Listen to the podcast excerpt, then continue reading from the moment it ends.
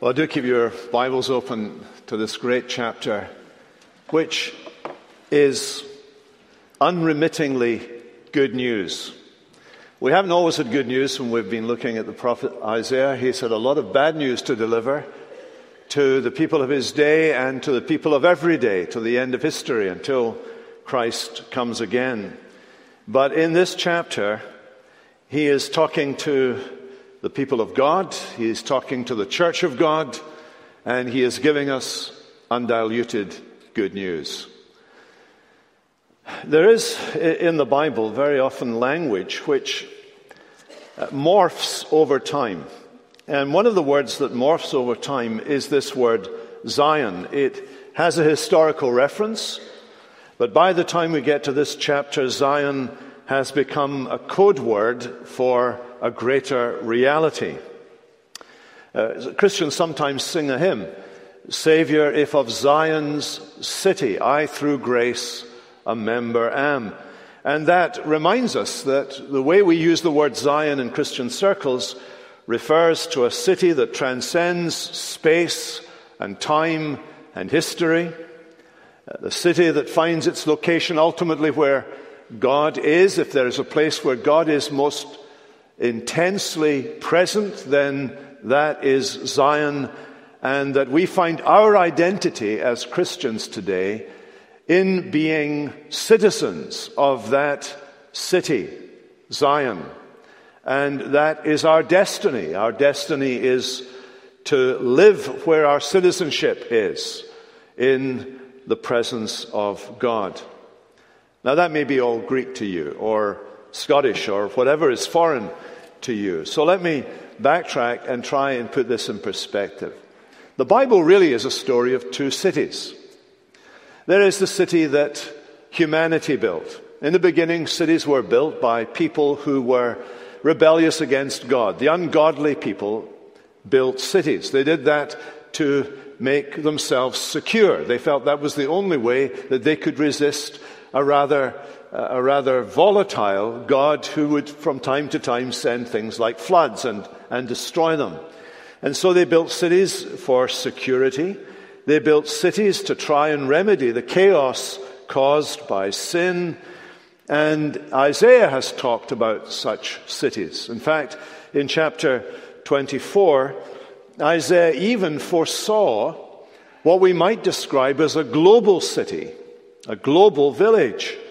And he calls it in Isaiah 24, verse 10, a city of meaninglessness. Now, we live from a perspective in which we can grasp something of what Isaiah must have had in mind. We, we can actually understand from our vantage point of time what people in Isaiah's day could not understand. We can actually get our heads around a global village because we live in one. And it's becoming increasingly complex and we are increasingly finding that our welfare is dependent on the welfare of other people in other parts of the world for good or ill. So we're beginning to understand what Isaiah is describing. And what he says, by the way, about that city of meaninglessness is this that it is doomed ultimately to fail us. In the book of Revelation, that global village is called Babylon the Great. It's given a name, the name of an ancient city. But it's very much a global city, a global village. And it is destined to collapse, to implode, and ultimately to disappear. In contrast to that, Isaiah has talked about another city. He calls it in chapter 26 a strong city, a city of salvation and he said that the people who belong to that city are safe and secure for eternity. Well, now we find the name of that city is the city of Zion. It's more than an idea, it's a reality. We, we read about that from Hebrews chapter 12 earlier in the service. We read these words that through our coming to Christ, we have come to Mount Zion, to the city of the living God, the heavenly Jerusalem. Coming to Christ, we put our identity in the city of God rather than the city of man. The community of God's people, the church of God, which has its ultimate focus, really, around the throne of God in that place where He is intensely present, Zion. Elsewhere in the Bible, we read about the New Jerusalem. We hear about people who uh, set out looking for a city that had foundations, whose builder and maker is God. If there is one verse that I think is true of Christian people all over the world and certainly through all of time, it is the language that the writer to the Hebrews uses when he says, Here we have no continuing city. In other words, here we have no city that is going to last because our citizenship, as Paul puts it, is in heaven from which we look for a Savior. So there's this contrast all the time between what we see around us and what we cannot see, but which is nonetheless even more real and lasting than what we can see. Everything in this earthly city, in this global village, is doomed to die. Everything to do with the New Jerusalem is destined to live. Now, in this, in this chapter, we have a poem that is arranged in such a way that if you can imagine for a moment a timer in which it's wide at the top and then comes narrowing in at the waist and then emerges back out again to resemble the top part, the center of the poem really is at the heart of it, and it's verses 12 to 14. God is talking to his people. We know that because he uses the feminine here. Whenever God addresses his church, he always uses the feminine to describe the church as his people. We're going to find out later why. Uh, the answer is that the church is his bride, and he intends to give her an eternal home. So we're all part of the bride, and so he's addressing us as a community rather than as individuals. And the community, as I say, is in the feminine. And here's his purpose for us. Verse 12 The nation and kingdom that will not serve you, that is his church, will perish. Those nations will be utterly laid waste. But all the best things in the world, the glory of Lebanon shall come to you, the cypress, the plane, the pine, those were very significant commodities in those days shall come to you to beautify the place of my sanctuary. And I will make the place of my feet glorious. God is saying that He resides among His people. He resides on Mount Zion. Mount Zion was the little mountain eh, on the top, in Jerusalem at the top of the hill where they built the temple. And it was always only ever pointing upwards to the real temple, the place where God really lives. And what this is saying is that all the wealth of the world is going to come to the church ultimately to beautify the place of my sanctuary. That's where God dwells. He dwells with his church. And he will dwell with his church forever. And he will make the place of his feet glorious. And those who afflict you shall come bending low to you. All who despised you shall bow at your feet, and they shall call you, church, the city of the Lord, the Zion of the Holy One of Israel. So here is the, here is the heart of the poem. The poem is addressed to the people of God as a corporate entity, as a, as a city, and later on it will be described as a bride but, but right now as a city, a community of people. God is saying to his people, wherever they are in the world, this is my purpose and plan for you. That your fortunes will be reversed. That all the negatives will be turned to the positive. And that your destiny will be a destiny conjoined to my purposes. You will be the place of my feet. You will be my sanctuary. I will make your place glorious. And in the end, people will call you Zion, the, whole, the city of the Holy One of Israel. So, what we want to say right at the beginning of this, our discussion of this passage is that Zion is the key to the world's destiny. The church, the glorious church, is the key to the world's destiny. Let's see how that's unpacked here. First of all, we find that Zion is a light to the nations. Zion is a light to the nations. At the end of chapter 59, there was a great note of promise that for those who acknowledge their sin, as we've done already this morning, confessing our sins, to those who confess their sin and turn to the Lord, a Redeemer will come. A mediator, someone who will come between God and man to bring salvation to the world. That's the backdrop to the opening lines of chapter 60. For the focus is on something coming. Your light has come. Now, now the, the prophet, by the Spirit, is addressing the people after he has come, after he has arrived, after this salvation has been delivered, this rescue has been accomplished. Look at the language of give light twice, light twice, the glory of the Lord twice, brightness. What does he have in mind? Does he have the church, us as a people in ourselves? Absolutely not. He's made that very clear. The church, as the world sees us today, is fractured, fragile, and often failing. But no, here is the church as God sees the church.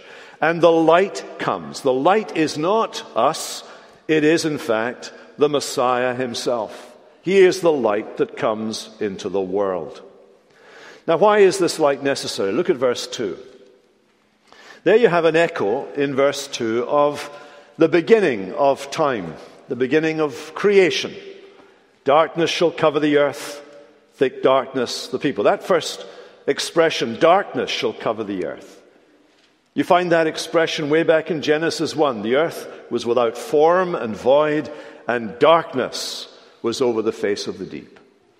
There's the reality, and that was the background to the Spirit of God hovering over the face of the waters, and God saying by His word, Let there be light, and there was light. Now, why does he go back to creation? Well, because he's going to be talking about a new creation. God is going to do this all over again. He's going to bring about a new creation that will begin with the new creation of people, that is, of their spirits, their souls. They will become new creatures, new creations through their connection to the Messiah Jesus. That's where it begins for you and me. The beginning of the new creation is already happening in the lives of believers as they are born again into this new world. First of all, their spirits.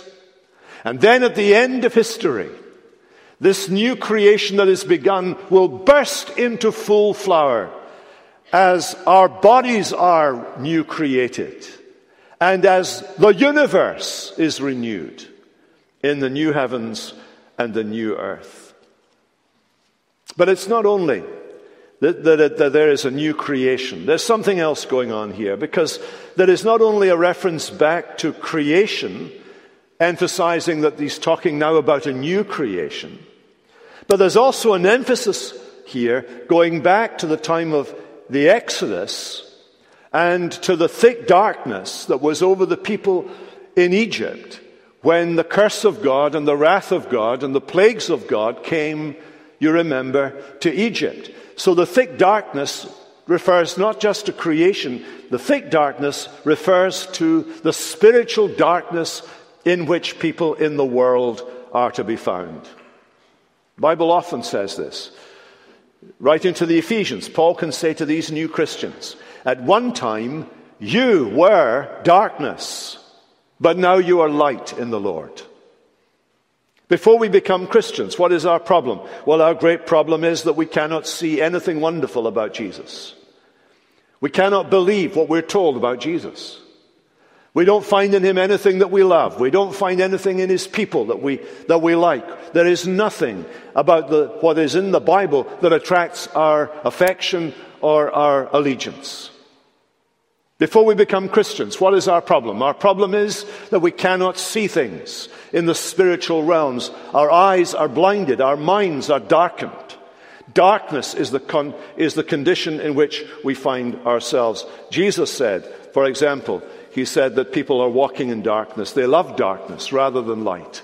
because their deeds are evil. Here is the big problem, you see, with people today in our world. The big problem is that we can, we can preach the gospel to them and we can share our literature with them, but people are, they are invincibly in darkness. And they need the light to penetrate. They need the Messiah to penetrate the darkness. And that is precisely what God does when someone is converted, when someone is born again. The God who said, Paul writes, let light shine out of darkness at the first creation, now in a new creation says this, He shines into our hearts to give us the light of the knowledge of the glory of God in the face of Jesus Christ. Now you look at those two expressions in verse 1. Your light has come. The glory of the Lord has risen upon you. We've been learning that the glory is a created manifestation or appearance of God. God is invisible, so he creates something by which he can manifest himself to what he has made, to the people he's made. In the times of Moses, it was a great cloud of smoke with fire at the center of it. Then Jesus came. And people said about Jesus, We have seen his glory, the glory of the only God. In other words, the God who appeared to Moses as cloud and fire appeared to the disciples as flesh and blood in the humanity of Jesus. And he has taken that on permanently. The glory of the Lord has risen. That is a permanent manifestation of the invisible God in the person and in the humanity of our risen Lord Jesus Christ. We are destined to see God in the flesh of the risen Lord Jesus Christ. God has taken humanity into himself in order that he might forever reveal himself to us, his people, as a human being in the flesh of our God man, the Lord Jesus. That is good news. It's the best news. That's why when Jesus is born, the message is that your light has come. Back in 50, chapter 58, then shall your light break forth like the dawn. Or chapter 40, talking about the coming of the Messiah, and the glory of the Lord shall be revealed. That's what happened when Jesus came into the world, and the angels said, Glory to God in the highest, and peace to people on the earth. God brings light into the darkness not only of creation, but of men and pe- women's minds.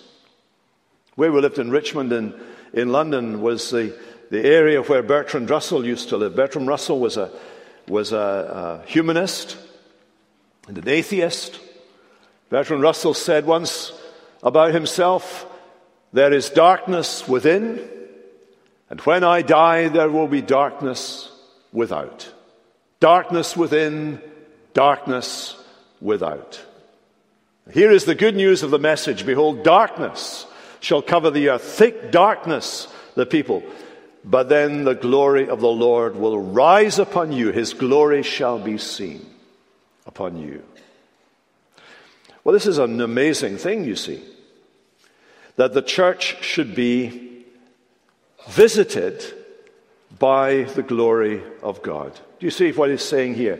The glory of the Lord will arise upon you. His glory will be seen upon you. People will see your connection to the Lord Jesus Christ. And he goes on to say, this is the effect of it. The effect of it is that the church that is visited by the Messiah will see the nations, the Goyim, the Gentiles, coming to your light. Even important people coming to the brightness of your rising. It's a great description of Zion as a light to the nations. Why are we a light to the nations? Not because we are the light, but because Christ is the light of the world. And insofar as we hold out Christ to the world, we are lights in the world, sharing the good news of Christ to the nations.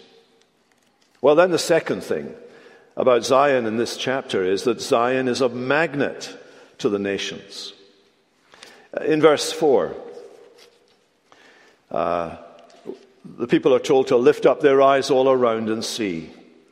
Gather together and come to you. Your sons come from afar, your daughters carried on the hip, and so on. Then you will see and be radiant, and your heart will thrill and exult. It's a great description. The prophet is saying to the people of God, saying to you and I, here's your destiny. Look, look around at the world you're living in. This is what God is going to do. It's an amazing thing. All throughout the book of Isaiah, the, the, people of God have been described as a remnant. You know what a remnant is? A remnant is a, a little bit from the edge of a piece of cloth. Maybe you get a remnant to take home and to, and to hold up against the wall or to put against other bits of furniture to see whether or not it fits or whatever. Just a little bit that you get. Of course, in America, you'd get a bigger bit than you would in Britain. You only get a little thing in Britain. But that, that's just the mentality, uh, uh, but which uh, they, they, can't, they just can't get beyond that. Uh, but here's that's that's what the church was all, always described in the book of Isaiah as, as a, a little remnant, a little flock. Jesus called them a little flock. And we've always been, we've always been insignificant in, in, the eyes of the world. There have been times we thought we were more significant. There are times we thought our hands were on the levers of power, but in fact, the church, as it really is in the world, is always a little flock. And yet, listen to the voice of God here. Lift up your eyes around and see they all gather together and they come to you, the people they despised. They will come from afar, and you will see and be radiant. Your heart will thrill and exult. He is talking here about the end of history when we begin to see all those whom God has been calling to Himself coming to that heavenly Zion, coming into the, the kingdom of God, and we see them, and as they come, we can't believe how they're coming in hordes from, from, the, from the east and from the north and the south and the west as they come pouring into the kingdom of God. In fact, this is the destiny of the church. It's the destiny of the church to be that vehicle that God uses to bring people from all over the world and reconcile them to God and reconcile them to one another. You see the description in verse 6 and 7.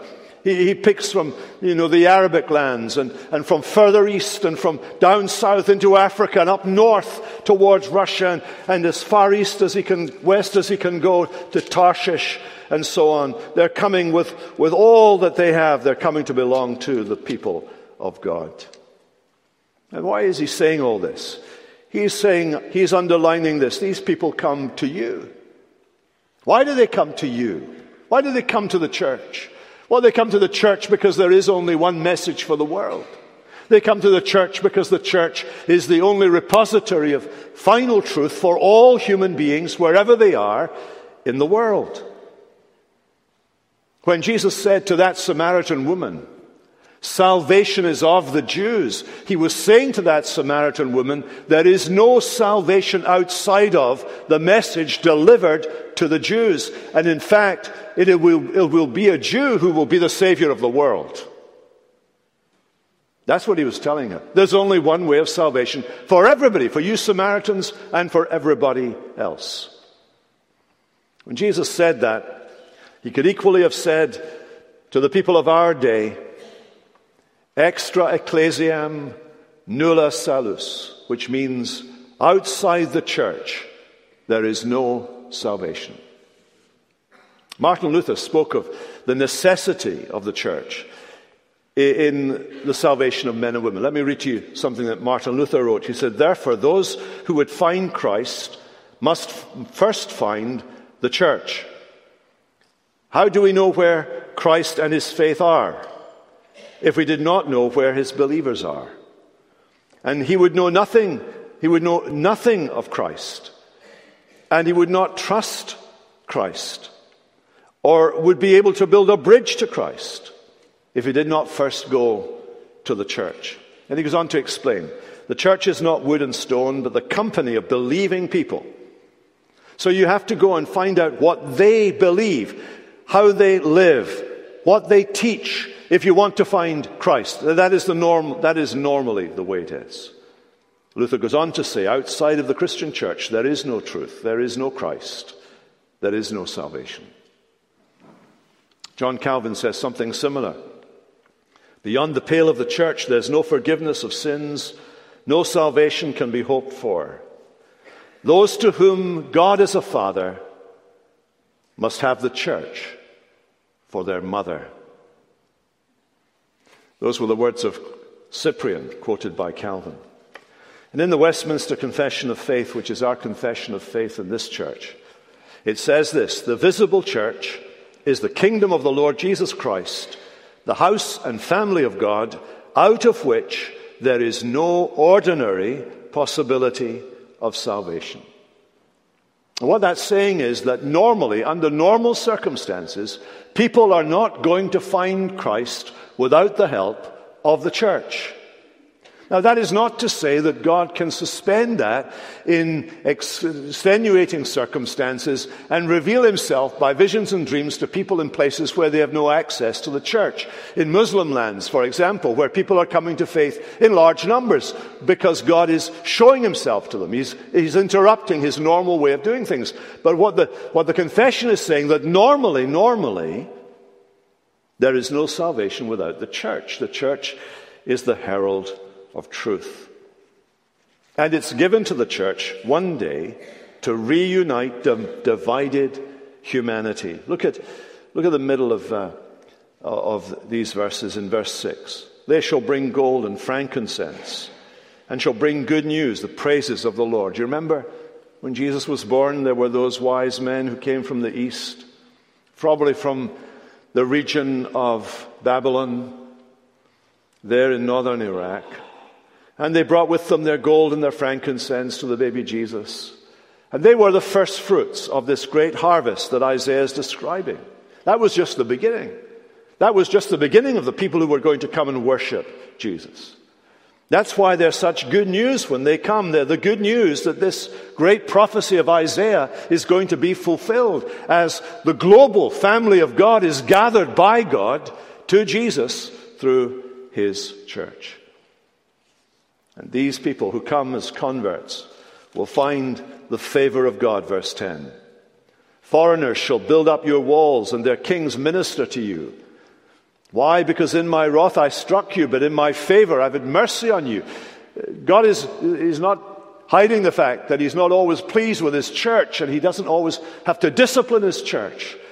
Sometimes He has to give His church and His churches a good shaking because of our disobedience. We must never for one minute think that any of our upsets or whatever that happen to us from time to time in the life of a church are not governed by the hand of God who can discipline us as well as bless us. But He has mercy on His church. And so, in spite of our fractures and our failures, He nonetheless is pleased to add to the church daily those who are being saved. At the end of chapter 59, you remember we, we saw in those chapters a description of the church as a worldly church and a formal church. And then at the end of that 59th chapter, we were reminded that the true church of God are those people who acknowledge their sin, who confess their sin. The reason we confess our sin in worship is that that is the first mark of a believer, Jesus says, poor in spirit and mourning over sin. Absolutely vital as a mark of the believer. Zion is a magnet to the nations, drawing people into the family of God. But that's in the militant phase of the church's life on earth. There is more to come. For the third thing we learn from this chapter is that Zion is a home to the nations. In God's gospel covenant with Abraham, he made the promise that through Abraham's singular offspring, male offspring, the Messiah, all the nations of the earth would be blessed. And here is the blessing promised to Abraham now coming to fulfillment. As he describes the uh, the incoming of these foreigners into the city of God, he now goes beyond, in verse 11, he goes beyond now this period where they're being added to the ultimate day when the city is complete and the people of God have gathered and are part of that city in the future. We're thinking of eternity now. The separation of the sheep from the goats, the separation of believers and unbelievers has happened. And now the believers themselves are getting, coming to terms with this new reality. And in this new reality, they find this great reconciliation of people from all over the world. This was something the early Christians had to come to terms with. Uh, in the book of Acts, in chapter 15, you have the first council of the church, and that first council is dealing with the fact that although their evangelists have gone out and they've started preaching to the Jews and they've gone to the synagogues first, they've been rejected by, by and large by the synagogues, and, and so they've gone out into the marketplace, and what they've found was that the Gentiles, the goyim, the offscouring, the dogs, they were the people who were responding to the good news of the Messiah. And they came to discuss this in Jerusalem. And James, who was moderating the meeting at that occasion, sums up their discussion in saying this Simeon, that is Simon Peter, has related how God first visited the Gentiles to take from them a people for his name. And he adds, with this, the words of the prophets agree. He's thinking of Isaiah here. That's the picture that Isaiah is painting. Foreigners will build up your walls. Their kings will minister to you. That's who's going to come into the kingdom of God. It's not just going to be Jews, but Gentiles. It's going to be a global. It's God's alternative to the global village. It is the global city of God. What a wonderful picture it's painted here. Look at verse 8. Who are these who fly like a cloud, like doves to their windows, like homing pigeons, you know, fluttering back up onto the. You've seen it on television, I'm sure you've not seen it in your house, but then you go, there you go. Homing pigeons coming back. I, where I grew up, there was a piece of waste ground, and in that waste ground, some local people had built these, these wooden shacks, and these wooden shacks were for their pigeons. And they were homing pigeons. They would go off in groups and they would come back. And you would hear the noise of these pigeons as you walked past every day and you would see them flying back. And that's the picture that's being painted here. Who are these people who are coming to Zion? Well, they come from the coastlands, as far away as somebody in the Middle East could imagine. They come from the far side of the west, Tarshish. That's on the west coast of Spain. They bring them from afar. And what are they coming for? Because they're coming for the name of the Lord your God and for the Holy One of Israel, because he has made you beautiful. Is God's purpose for his church. He's made you beautiful. Isn't that, a, isn't that good news? If I was you, I would think that was good news. That's good news for me that he's going to make the church beautiful. Well, look at verse 11. Here's the eternal destiny of the people. Your gates will be open continually. Day and night they shall not be shut. You know, in ancient world, you had to shut the city gates because there would be intruders or invaders. There's no intruder and there's no invader here. The city gates are open. But it's not just because of intruders and invaders, they don't have them anymore. It's because there's so much activity going on, they have to keep them open all the time. There are people coming all the time with the wealth of the nations. Nations and kingdoms will come to serve you, and if they don't serve you, they will perish. They will perish. In the new heaven and new earth, the glory of Lebanon shall come to you, the cypress, the plane, the pine, to beautify the place of my sanctuary, and I will make the place of my feet glorious, says the Lord. It's a picture of eternity. No more threat of war or plunder or robbery. The ceaseless streaming in of those bringing their gifts. You know, you think of all the gifts that humanity brings with it. All of the technologies, all of the ideas, all of the artistry, all of the creativity, all of the big ideas and beautiful ideas that humanity has been conceiving of throughout its long history. Think of all of those things. Think of the architecture and the beauty that men are able to manufacture and make. Think of all of that and understand this. All of that is the inheritance of God's people. Everything. It's all coming to you. you. You're the only people who are going to inherit it. The unbeliever will not, when the unbeliever dies, that's the last time he'll use that Ferrari.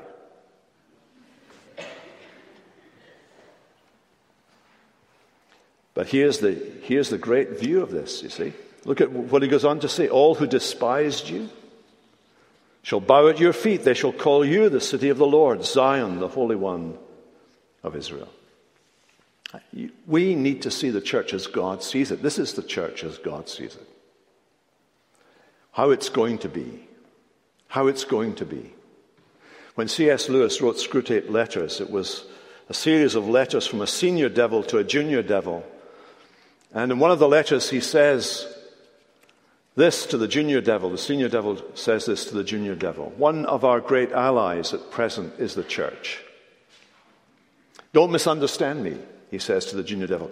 I do not mean the church as we see her, spread out through all time and space, rooted in eternity, terrible as an army with banners. That's how hell sees the church.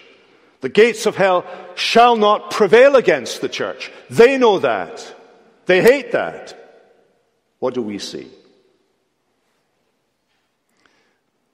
The senior devil, writing to the junior devil, says, Fortunately, to the believers, they can't see the church as we see it. They go to church and they only see the local grocer with a rather oily expression on his face. They're handed a shiny little book with a liturgy that nobody understands. Or another little book that contains a corrupt text of a number of religious lyrics, mostly bad, in very small print. And when they go to their pew, they look around them and they see a selection of their neighbors, usually people they've avoided. And what you, what you need to do is to make their mind flit to and fro between the expression, the body of Christ, and the actual faces of the people who are sitting around them in church. That will get them down. But I want you to focus on what the senior devil says about the church. Spread out through time and space, rooted in eternity, terrible as an army with banners. That's the church as God sees it. And its destiny is the city of God. We didn't read from verse 15, but let me, let me put it to you like this. Just run through those verses. Once you've been forsaken, but now you're a joy from age to age. Violence no more heard in your land, no devastation, no destruction. Your walls called salvation, your gates praise. No more the sun and light uh, or the moon to, to give you light, because the Lord will be your everlasting light, and God will be your glory. The sun will never go down. The Lord Himself will be your everlasting light. Your days of mourning will be ended. Your days of mourning over death and your days of mourning over your own sin will be ended. That's the point. Your people shall all be righteous. At last. Oh, yes, we're righteous now in Christ. We've been declared righteous. Therefore, there's no condemnation to those who are in Christ Jesus. But we're not righteous in practice. We're, get, we're working on that. But here we are, here in the new Jerusalem, we are righteous at last.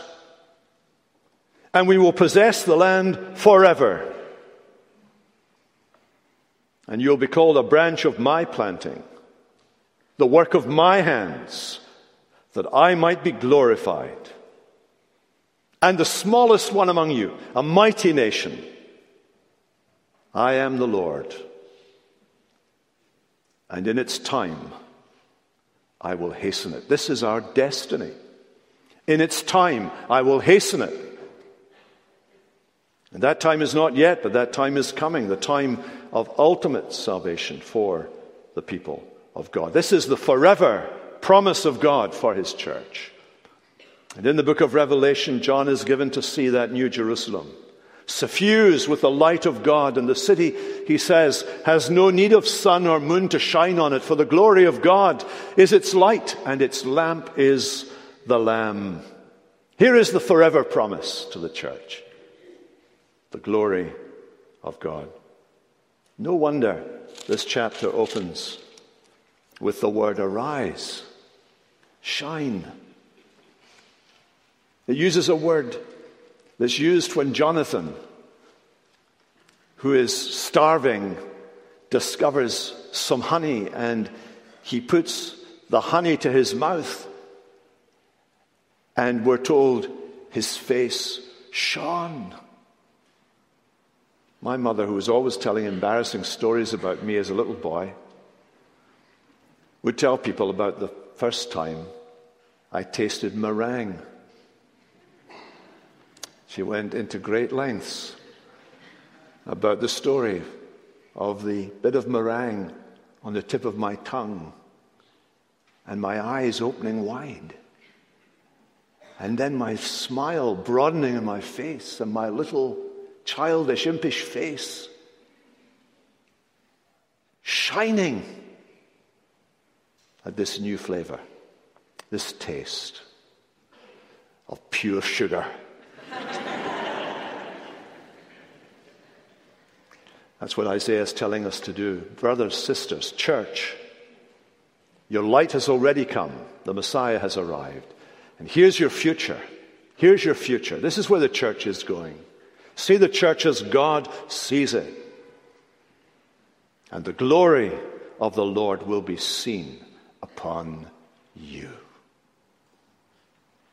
Let's pray.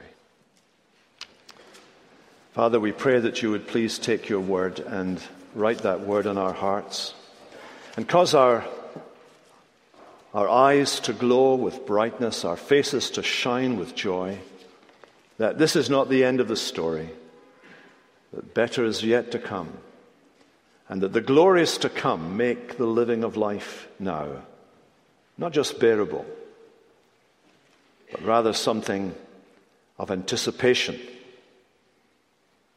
of excited anticipation of what is yet to be. We pray in Jesus' strong name. Amen.